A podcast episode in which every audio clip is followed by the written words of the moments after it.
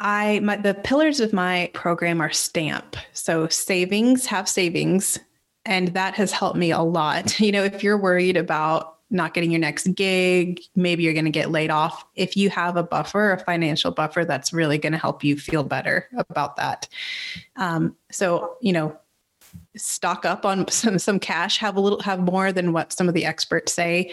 Um, I would suggest having at least ten thousand per what your salary is per month. So if you make like fifty thousand a year, try to have at least a five month buffer in addition to whatever else you're going to need. So, um, have savings, work on your transferable skills. So, for you, Jimmy, um, that might be like your networking, your sales, your marketing, you know, work on those skills. That's going to help you get your name out there a little bit more.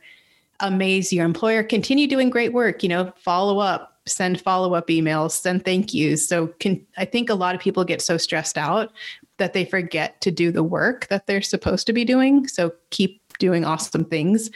And then I think a big thing for this would be mindset. That's the M in STAMP.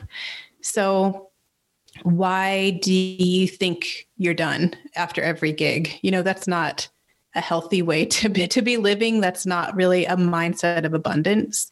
So, you know, continually reassess that. Why do I feel like that this? Is this reality or is this just my anxiety sinking in?